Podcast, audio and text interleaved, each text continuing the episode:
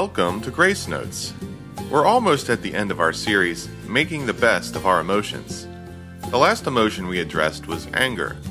Before we move on, let's reiterate a few suggestions on how to properly respond when we get angry. Do not sin when you're angered. That means don't take revenge and don't maul over it. Rather, handle the matter quickly. In fact, the best way to manage your anger is to turn it over to God and let Him deal with your feelings and the offender. Be a better listener. Put yourself in the other person's shoes. Walk away from an argument before you'll say something you'll regret later. Do your part to be a peacemaker in all situations. These are just a few. We challenge you to do your homework and research the word anger in the Bible. Then take God at His word. Now, on to another emotion fear. People have said their number one fear is public speaking. So that must mean if you're asked to speak at a eulogy, you'd rather be in the casket. Other fears include death, yours or a loved one, danger, the environment, darkness, failure, the future, or any unknown thing or event, your children's well being, war, sickness, change, loss, the IRS or police officers, doctors, and the consequences of sin. So, what do we do with this fear? Join our host, Barbara Sandbeck, and explore the scripture together as we seek to find the answer. What is fear? It's a distressing or unpleasant emotion aroused by impending danger, evil, or pain, either real or imagined. Another definition is the feeling or condition of being afraid. Fear entered the world when sin entered the world. Sin is anything we do contrary to what God wants us to do, which is His best for us. When our ancestors Adam and Eve decided to do things their way, they no longer had an intimate relationship with God, and they hid from Him out of fear. They had always looked forward to His presence before. The first use of the word afraid in the Bible is found in Genesis 3 6 through 10, where this story is recorded. It says, When God called to them, the man answered, I heard you in the garden, and I was afraid, because I was naked, so I hid. Yes, the eyes of their conscience were opened. What a deceiver Satan is. He told them their eyes should be opened, and so they were. But not as they understood it. They were open to their shame and guilt, not to their honor or advantage. What caused them to fear? Sin, the approach of God now as their judge. This was the first time they'd ever felt this way. What was the result of their fear? They saw that they were naked. This was never a problem before. Their sin revealed a need for covering their shame, so they made a covering of fig leaves. But it was not sufficient, so God shed the blood of an animal to make a covering for them. Because of their sin, sin and death entered the entire human race. Now all mankind needs a covering of blood for the shame of sin.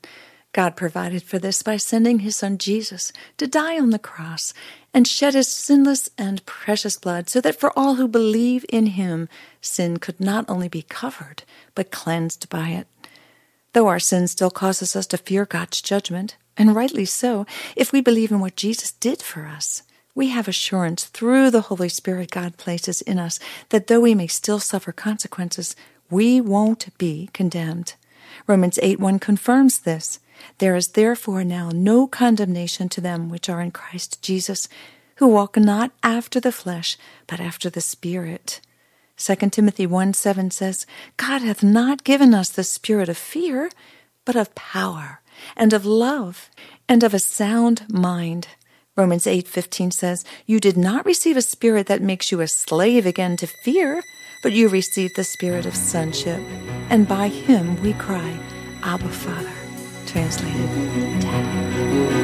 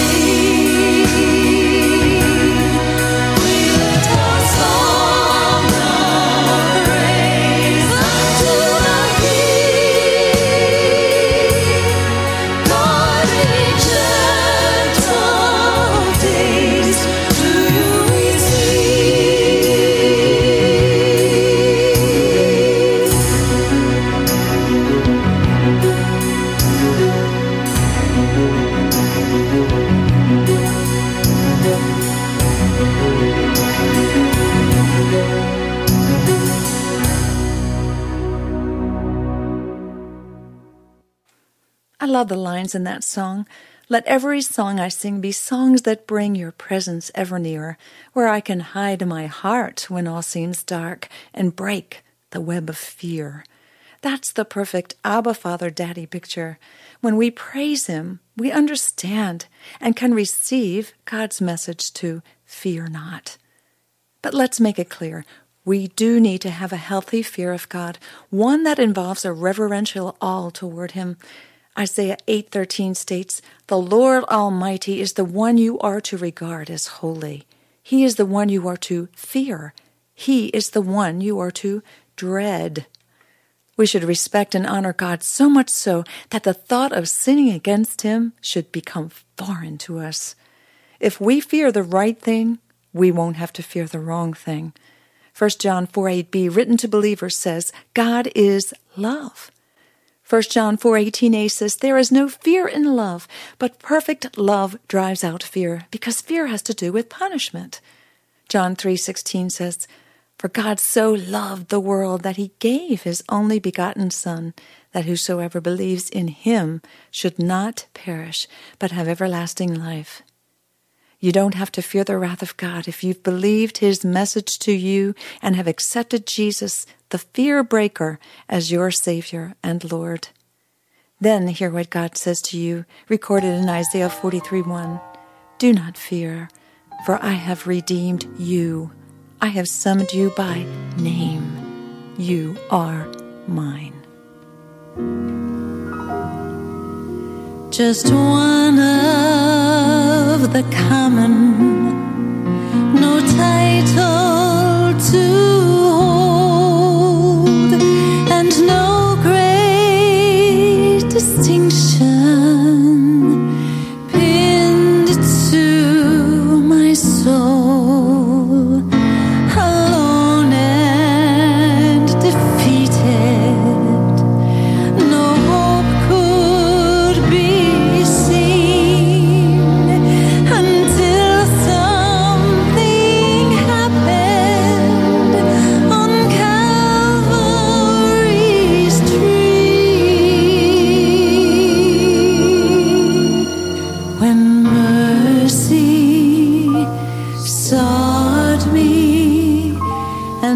hold me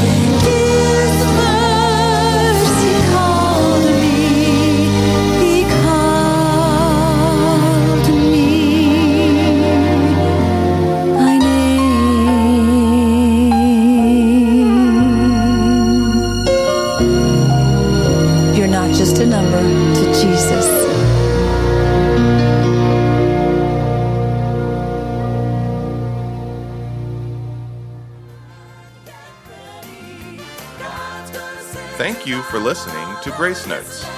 If you've been blessed by this ministry or would like a transcript or CD of this broadcast, please write and tell us at Sandbeck Ministries, P.O. Box 581, Falston, Maryland 21047, or contact us through our website at www.gracenotesradio.com.